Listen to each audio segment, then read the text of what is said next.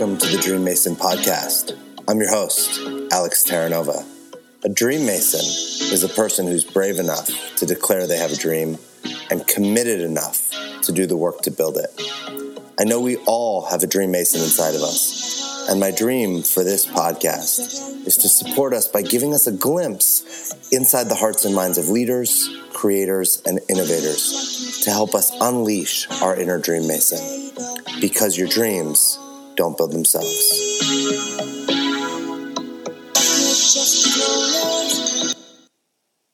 What's up, and welcome back to the Dream Mason Podcast. I'm your host, Alex Terranova. I am a Dream Mason, a performance and mindfulness coach. I work with leaders, creators, and innovators, those brave enough to build their dreams.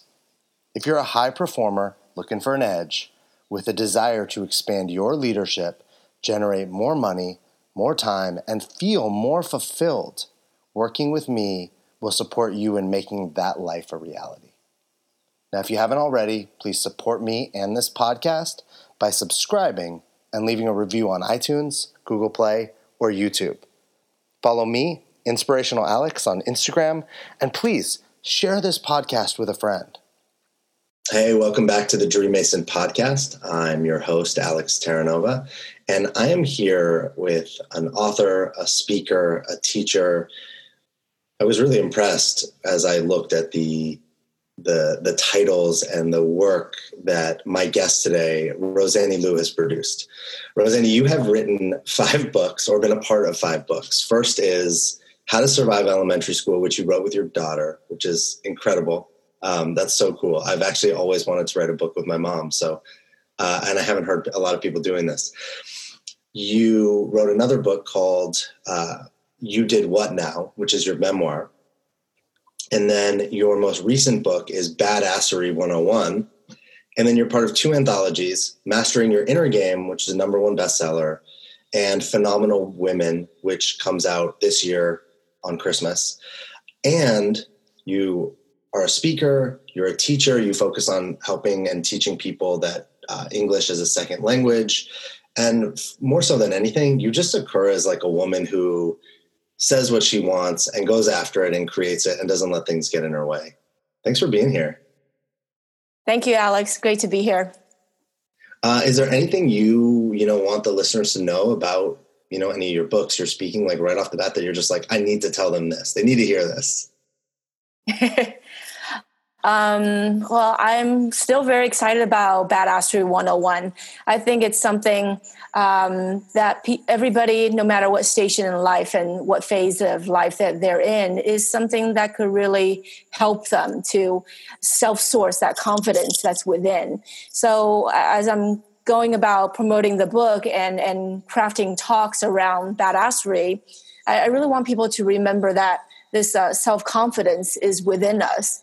And if they make certain things and make the decision to tap into that self-confidence, that they can have it. And once they do, they can do uh, gigantic, great things in their lives. So it, it's not something that they need to wait for other people to give to them. But uh, I, I love for them to check out the book or come to one of my talks to um, find out how to self-source this badassery within themselves. How did you become, it's so cool because you're like a self-described, and I mean, I, I can't disagree with you because you've been a part of five books. It's hard enough to write one, and you've been a part of five. So how do you become like the confidence master? I think, you know, through the loss of confidence as an immigrant when I was eleven years old and through my parents' divorce, I think when people lose something and then they learn how to retrieve it or get it back, then they become a master at it. So I was a pretty okay, um, confident kid, you know, with a healthy self-esteem as a kid, but I didn't really know what the loss of self-esteem was like until immigration and my parents' divorce happened.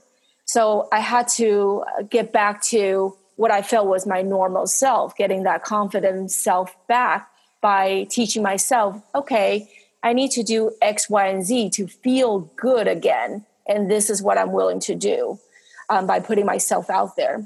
So I would say w- when people lose things and they have to learn how to retrace their steps and gaining that thing back is how they become a master. And that's how I feel with um, having my own badassery. How did you learn it, right? Like, I mean, there's a million books, right? There's a million, I think self-help and personal development is like the biggest section in any bookstore. And it's becoming yeah. just, it's just growing every single day. Yeah. But the thing that I'm present to is whether you go to a Tony Robbins event or you read these books, is a lot of people read them and not and go to these amazing events and things don't actually change. So how did you say you wanted change and then actually make it a reality? I love the um, the self-improvement books and the seminars and all that. And I think the difference between people who do make and feel a change versus people who do not is taking actions. In your head, you might think, I'm going to do this and this and this to increase my confidence or to achieve certain goals. But until you actually pull the trigger, until you actually take actions toward those goals and toward mastering your confidence, you're not going to change. So for me, how, how did I achieve this um, level of confidence or badassery is, is by doing things that scare me, by uh, fulfilling the promise to myself, uh, I'm going to do this, this thing that's on my list, no matter how scared I am, or no matter what judgment I might come across from uh, naysayers, or, or no matter what other people might say. So I think part of the key is definitely taking the actions and following through and fulfilling that promise to yourself that I think this is how I'm going to do it. I'm going to do it. I have done it. So I think a big part of that is the follow through in the action taking. I love that, because if we can't keep promises to ourselves, like who can we keep promises to? Right. And I think exactly it, it kills. And we all do it, right? You and I aren't, we're not perfect. We're human. We, we break promises to ourselves, and, and there's nobody out there that probably doesn't, but I think it's, we do it all the time, right? We say like, I'm going to wake up and I'm going to work out, or I'm going to eat healthy, or I'm going to whatever it is. And then we break these little promises. And it's kind of like over time, it builds up to us not believing in ourselves because we've broken so many promises with ourselves over the years. Do you remember exactly. like some of the, the actions you actually took when you were starting out? Like some of the things you made yourself do or practice? Uh, yes. I, I would say, you know, writing a book is hard, let alone, you know, four or five and become pro- kind of prolific at it. But in terms of writing and publishing, you know, why do pe- some people t- take so long to put a book together? I mean, the knowledge, the stories in their head, right? But why after three, four, five years, they still don't have a book to show for it? Because they're not taking the actions to actually write a chapter a week, or uh, trying to go out there and getting uh, attention of agents and publishers.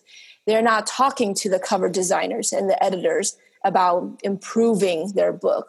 So uh, what I do is that if I'm very uh, set on publishing a book, whether it was my first book or my next book, I fulfill the promise to myself that today I'm going to produce a thousand words for this chapter. No matter how crappy it might sound at first, I'm going to produce a thousand words before I move on to the next thing I have to do today. So it, let's say a writer or anybody, if you keep that promise to yourself and make that goal measurable and achievable and do it, and don't let yourself get sidetracked or be distracted by other things until you finish that one task, then the likelihood of you finishing something you want to do will be maximized. So for me, it's definitely chunking things down to measurable goals and uh, and doing it and not doing anything else until that thing is done. I love that. And I love, I have a, a saying that I got from one of my mentors, which is, you know, I, I'm sure he got it from somewhere too, which is like awareness without action, awareness and action equals results. But so many yes. of us, like we go, we read these books, we see these things, that we listen to a podcast like this and we're like, oh my God, but then we don't take the action. So we don't get anywhere. Or we take action without awareness of who we're being about things or what we're doing, and then we don't get the results we want either. The thing that I got curious about and when I was listening to you is you said doing it and avoiding the distractions, which is mm-hmm. so relevant in the world we live in right now, because distractions are everywhere. Like, you can't get away from them. And I think with, you know, with my clients, it's one of the things that comes up um, where it's like, hey, we come up with a practice or a new thing that they're going to try to do or an action they're going to take. And usually the, some of the most common feedback is a circumstance happened. I got busy. My boss didn't let me this, this, you know, it's like, um, we could come from anywhere. And, and, and look, we don't even have to have anyone else. We just have to have our cell phone, and there's five hundred one distractions right there. How do you, yep. how did you do it for you, but how do you also support other people or teach them how to avoid the thing that seems almost impossibly impossible to avoid, which is distraction? Right. And like you said, it's the awareness. So if I'm aware what I usually get distracted by, then before I get started on my task, I have to shut that thing off. I, it's almost like a premeditated uh, strike first before the distraction gets you kind of thing. So if I know, or somebody knows, oh, my, my weaknesses are Facebook and Instagram, my phone, that's going pinging me all these messages and uh, notifications all day long, then I just need to shut off my phone before I start writing so that I can't be distracted. So the strategy is striking at that weakness, the tendency to be distracted, before it becomes a thing uh, to you. So I would say if, if you know you're easily distracted by phones and emails and what, what the T V, shut it off. Go to a quiet space, put your phone down, put it on silent before you sit down and start writing. Um, so a person needs to be allow themselves to become strong enough to nip that distraction in the bud before it becomes an overwhelming thing. It's funny because it's like the simplest things, right? You didn't just say anything that was like rocket science or or like revolutionary. You really said some really obvious things, but that we refuse or are unwilling to do.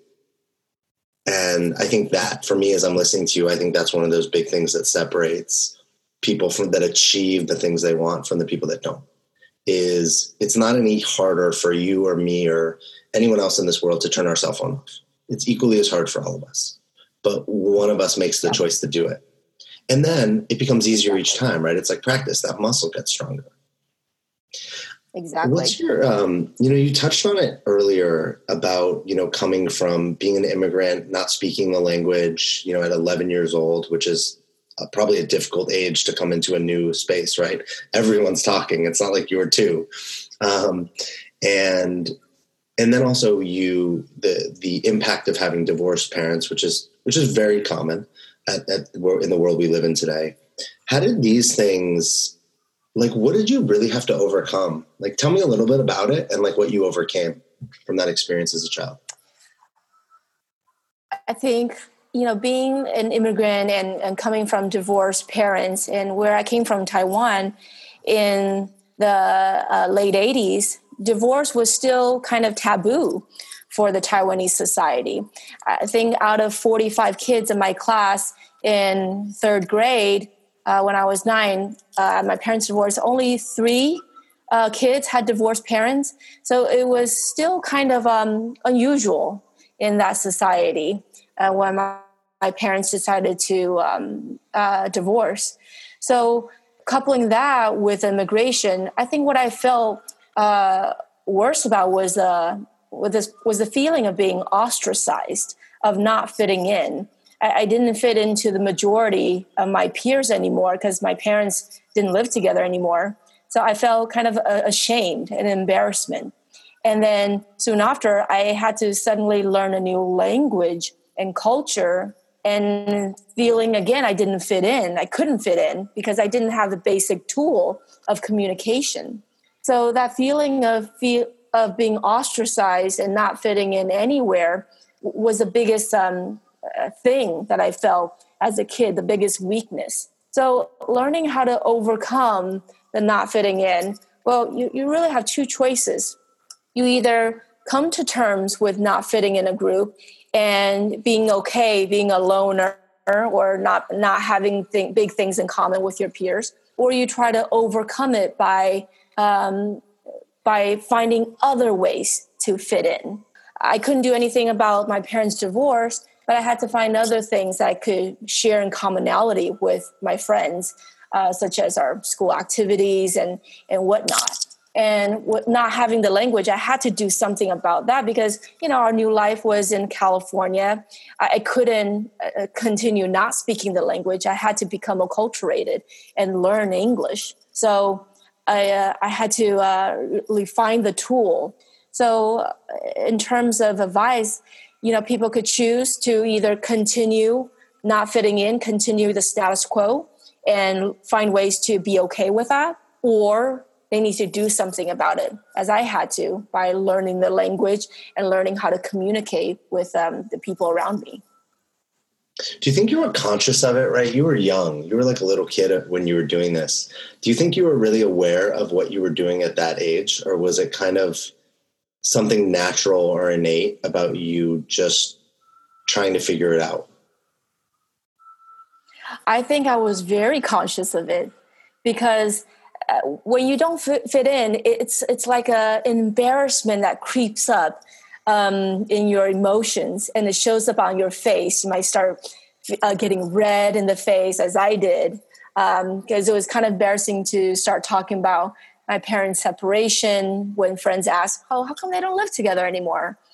Or I remember really fibbing, um, pretending my way through the Pledge of Allegiance when I didn't speak a word of English. And here I am trying to, uh, you know, fib my way through these words I couldn't understand and couldn't pronounce right.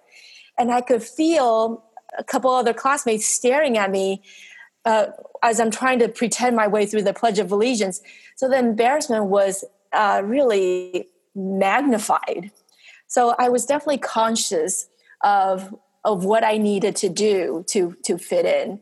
And my fibbing my way through the Pledge of Allegiance, uh, fitting in, uh, you know, as I acquired more language skills. But yeah, I remember that memory really well of being on the playground and and not knowing what I was saying as I put my hand over the heart and looking at the flag. I didn't know what the hell I was saying. Yeah, it was definitely a conscious choice of trying to fit in.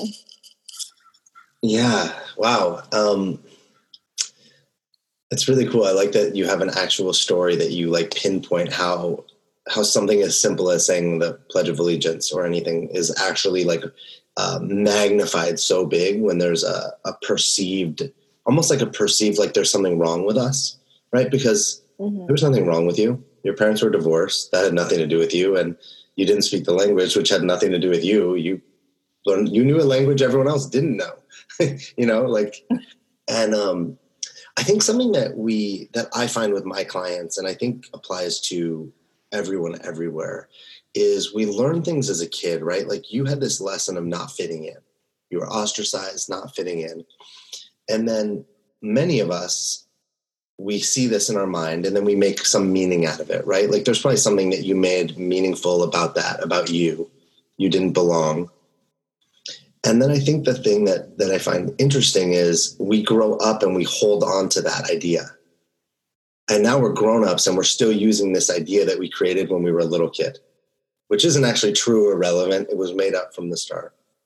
Do you ever see it showing up now, even though you're empowered and you're powerful and you're a badass, that you still have moments where you feel that old story creeping in?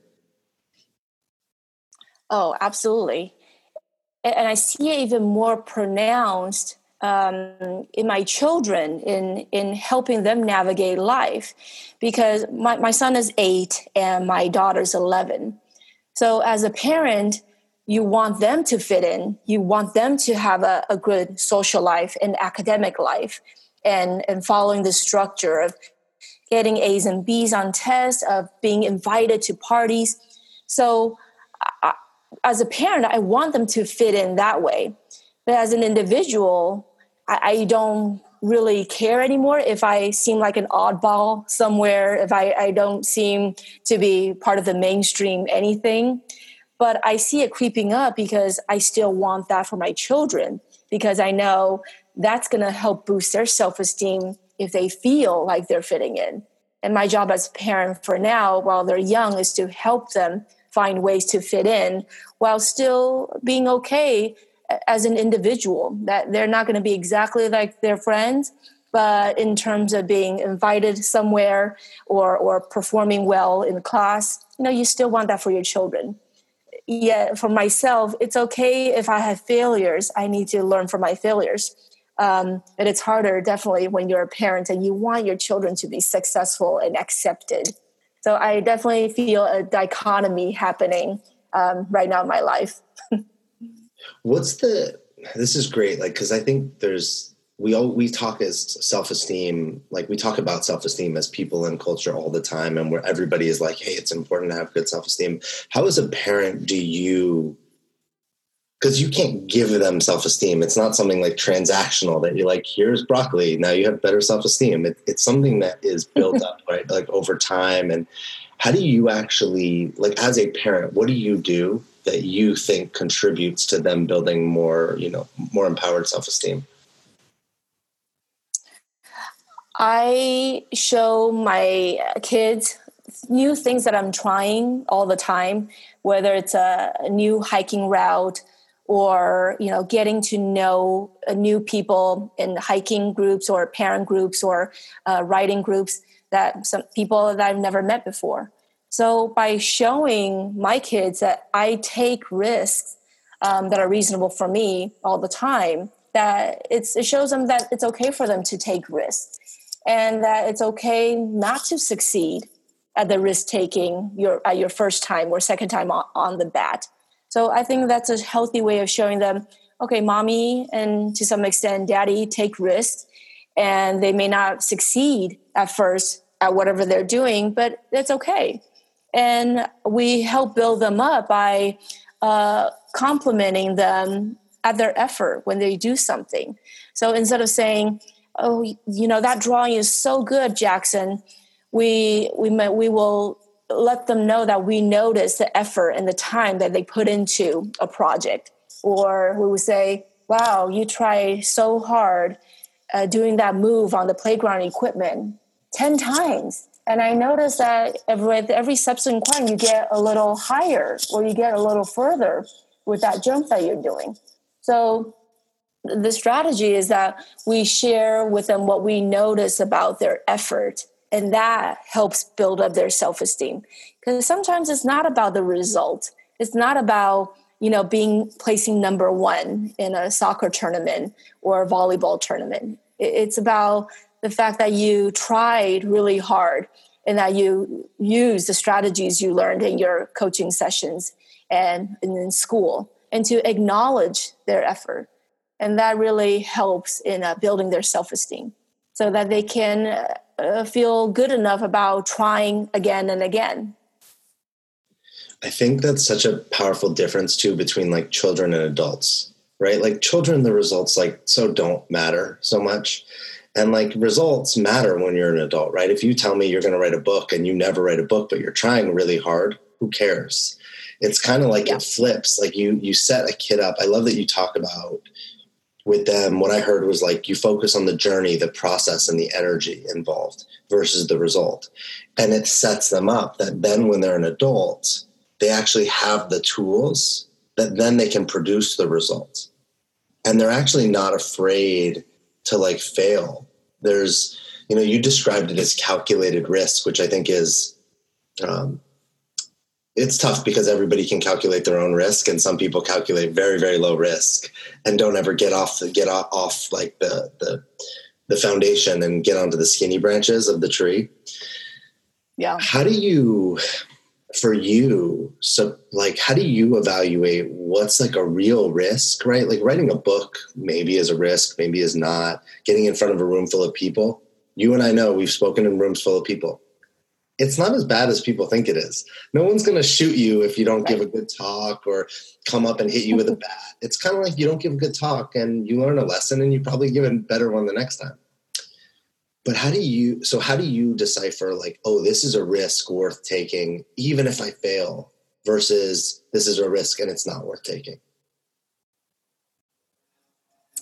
I think you would have to see what what is it that you're trying to do? And I, I'm pretty open to taking uh, risk, even when, you know, it's it's really risque. It, you know, I mean, I went to Africa by myself to hike a mountain after six months of hiking experience. So it's it's kind of, um, you know, with some risk, I'm just really out there. And with some others, I'm more um, conservative. So how do I answer this? Hmm.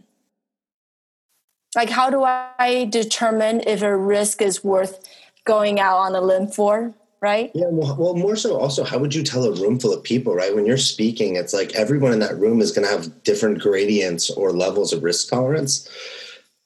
And you or I, as like maybe the coach, can go, come on, some of these risks, like, you know, every, we have to be with everybody exactly where they are. And if we don't try to stretch people, they don't grow.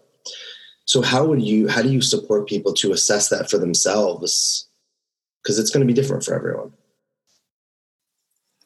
I would say you have to imagine in your mind what's the best thing that could happen as a result of taking that risk.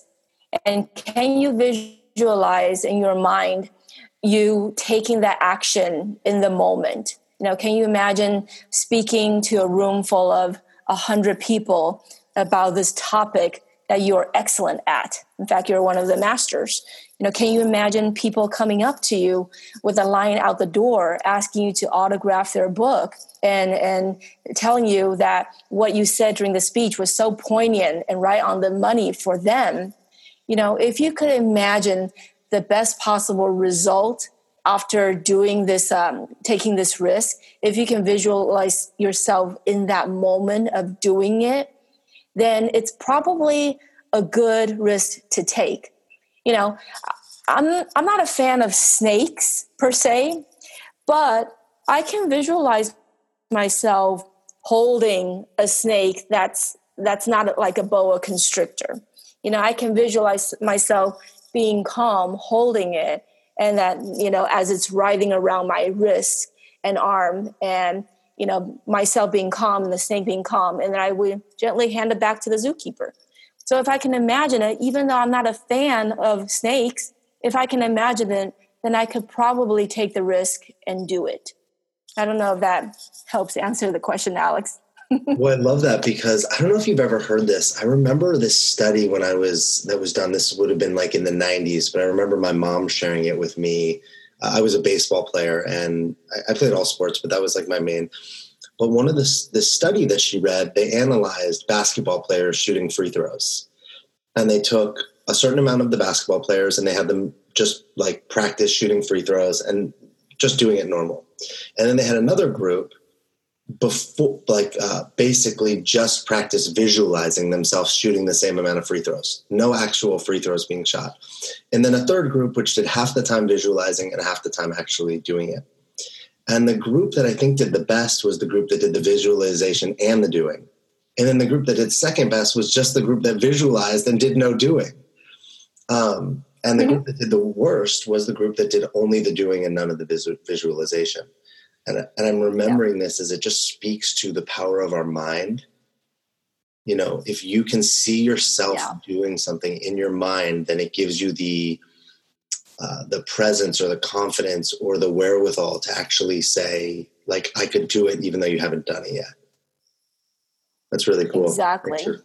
It's like, you're right. The mind is the most powerful, sentient thing we have. And when we can put our mind in that space that we desire, I think naturally the physiology will follow what the mind is visualizing.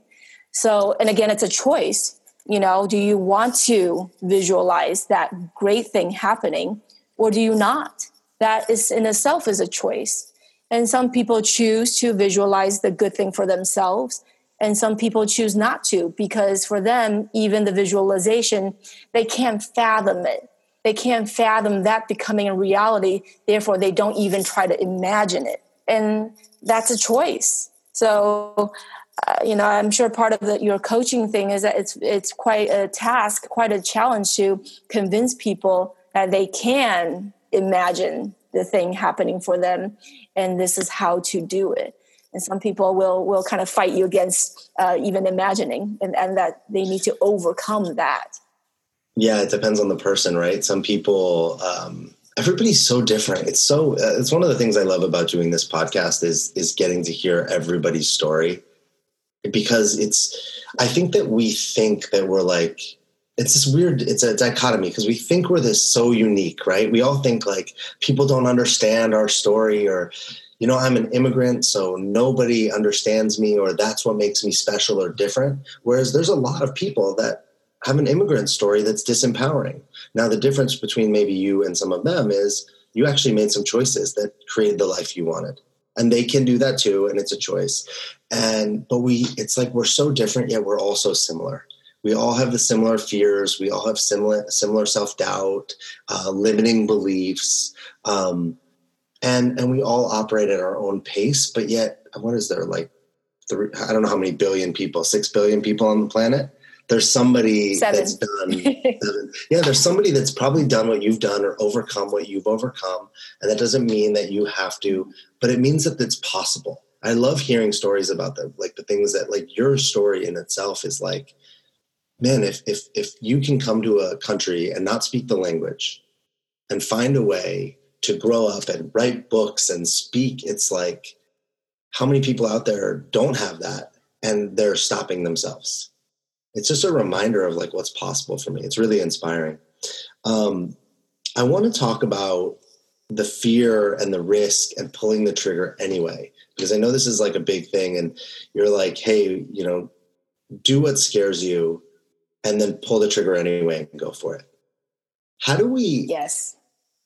There's so many times where fear actually keeps us safe, right? We don't want to get rid of fear. If we got rid of fear, we would just run out into the freeway, and, and that wouldn't work out so well for us. And we might jump out of a plane with no parachute, and that wouldn't work out well for us. So fear, I, I say this a lot, like, we're not supposed to kill fear. We're not supposed to get rid of it. Fear keeps us safe. And there's many a times where our fear is irrational, and we get the choice to actually step through it.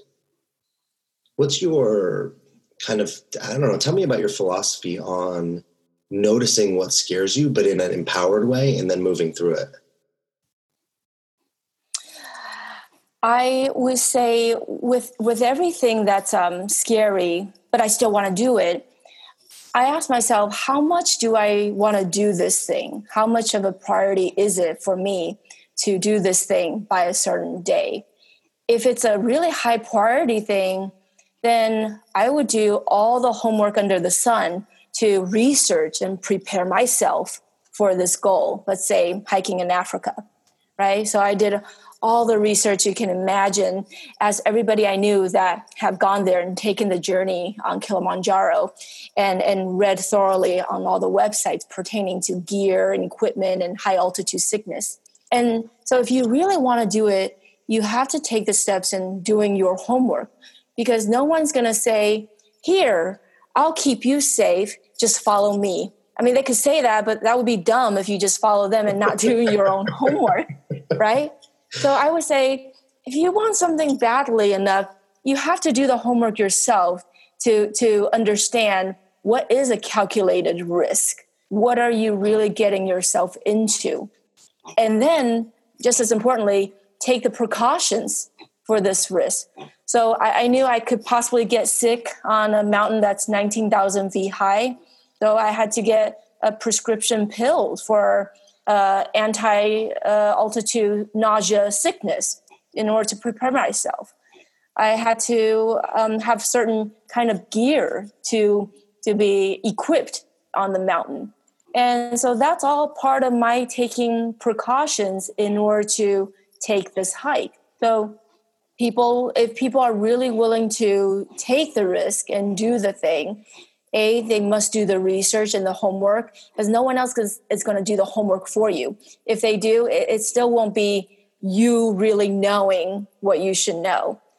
And then two, taking the necessary precautions before you pull the trigger. If you're literally pulling the trigger, you know, if I'm at a gun range, obviously I should have a vest on, I, I should have my uh, safety goggles on, and I should keep people around me safe by having that divider and focusing on my target.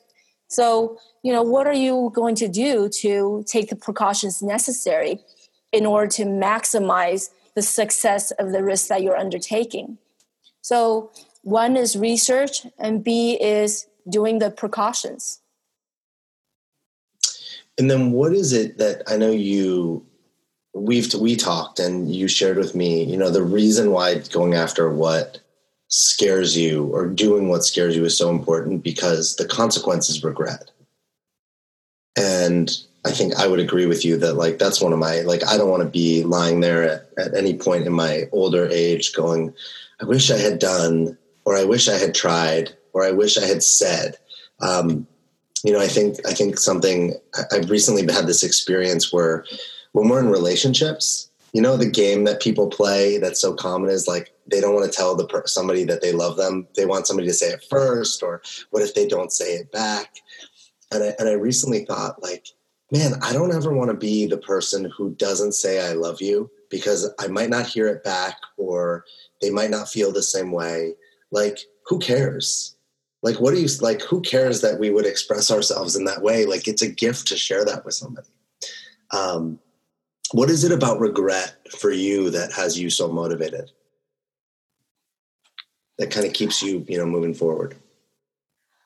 I've, I've always usually tried to, you know, do the thing that I want to do. I, you know, part of why I can do, like, nine times, nine times out of ten, I do the things that I, I achieve the things I want to do is because I kind of have A D D that way, is that when I want something, I just go and do it. It's, it's like immediate, right?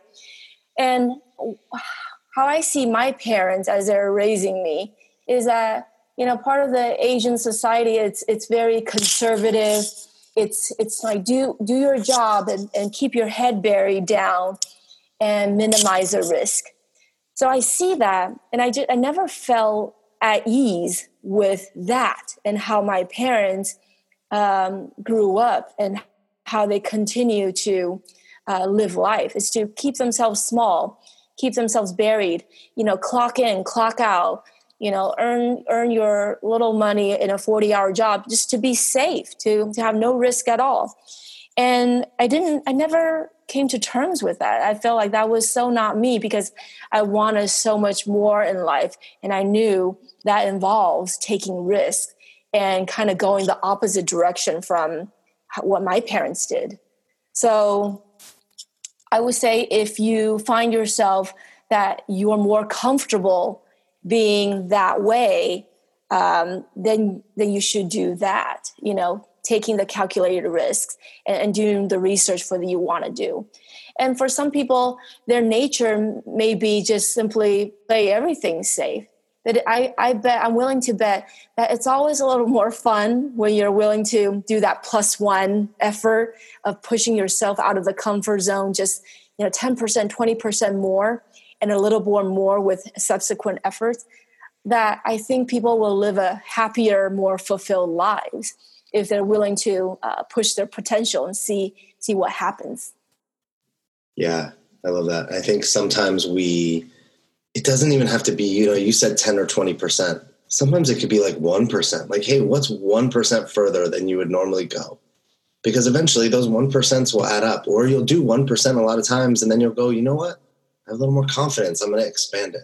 Yeah, we don't all have to, like, jump out of planes our first day or climb Mount Kilimanjaro after six months. That's so amazing that you did that. I think you you were definitely the second person who's been on this podcast that has climbed that mountain. There might be more because I haven't asked everyone.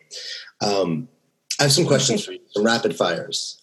What is your yeah. next, like, huge goal? Well, my seventh book is going to be a collection of short stories that are mostly humorous.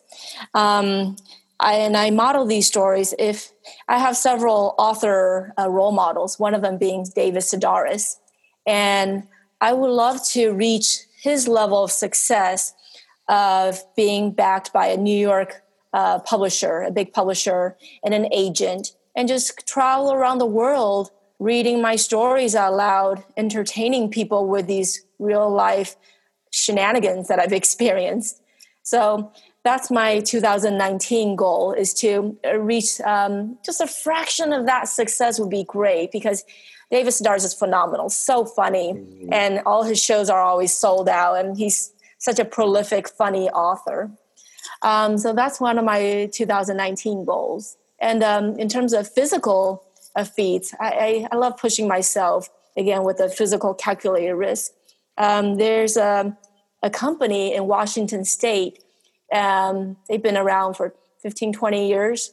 They take people on these single-engine planes, four thousand feet altitude in the air, and they strap you to the wing of that plane and let you walk on the wing as the plane is moving at four thousand feet. So I'm going to do that next summer. Will you send me a link or something? That sounds, I, I want to say I'll do that, but that's that's crazy. That's like, uh, I feel like that's to be like The Rock or Tom Cruise in like a Mission Impossible movie. That's amazing. Totally, totally Mission Impossible. So you have these that's two so cool. cable wires strapped to your torso and your waist, and you might, you know, the plane probably won't crash, but you might pass out because of the altitude and the thin air and just freaking scared. But I, I think that it would give me such, just thinking about it gives me such a high. So Alex, I, I invite you to do that with me and all the listeners to come and check out. I definitely send you the link of that company. Let, let's do that. Let's make that happen next summer. That is so amazing. um, I was going to say the next two questions were what still scares you and what's the next, next risk you're going to take. But I think you just gave me the answer. I, I don't know if anything scares me, really. I mean, um, you know, since nine eleven, it's been on, on a lot of people's mind with, uh, you know, that terrorism could happen in the United States in such a drastic, terrible scale that claims so many people's lives, right?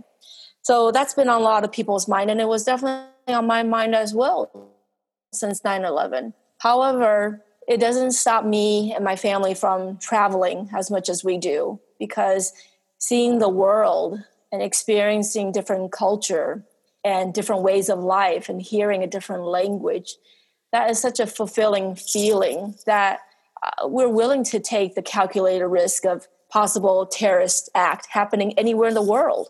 But we can't stop ourselves from traveling and getting out of our well, getting out of our little well, in order to, you know, have a connection with other cultures and other people. Um, so I would say that used to scare me, the, that terrorism could happen here and anywhere. And for a little bit of while, you know, we would say, oh, let's not go to this European country. Let's not go to uh, this African country.